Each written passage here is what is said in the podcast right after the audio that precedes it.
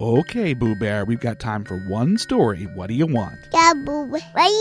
Gamu and his friends? Yeah. Okay. Raising a raider, I feel the need, the need to drop Creed.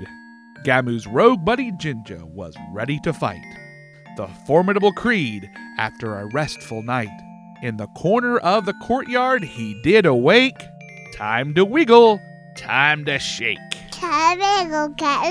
So he thought over all of his failed attempts to decide on tactics that were the best. To take Creed head on was certainly folly, and that's not how rogues fight, by golly.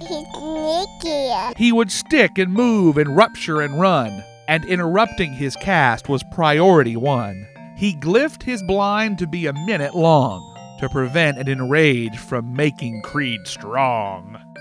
The time for planning was now through, so he downed a flask and a fortune cookie too. Tasty, right? Tasty. He got Creed to 70%. That was lame. And he had no healer to blame. Next, he got to 60, a better go round, but still a long way from taking Creed down. Then again, he got to 40, and an interrupt missed. Best believe Ginger was, oh, yeah, Boo Bear, um, upset. His armor was hurting. Not this again. He shuddered at the thought of stealthing back in. So he thought it all through how it would go. Would Ginger give up? no, no, no, no, no, no, no, no. So he mustered up all his reserves, calmed his breathing, and steadied his nerves. He opened up with a vicious hit, and what do you know? It was a crit. And then everything fell into place.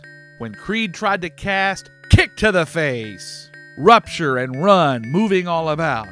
This would be it. Ginger had no doubt. Past 50, then 40, right on down. Ginger heard nothing but the battle's sound. Wobble, wobble, day, wobble, wobble. Recuperation was ticking, and Ginger threw the blind. He healed up and waited. This was the time. A shadow dance, a trinket, and one last burst. He was practically panting and starting to thirst.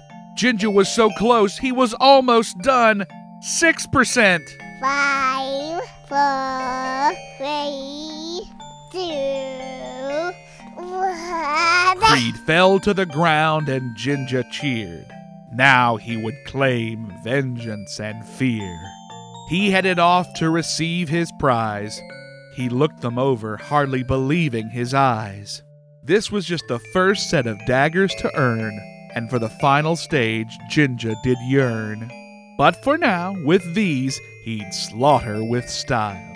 After all, the next step may take a while. For more Raising a Raider and other podcast segment fun, go to revangeek.blogspot.com. Follow me on Twitter at revangeek.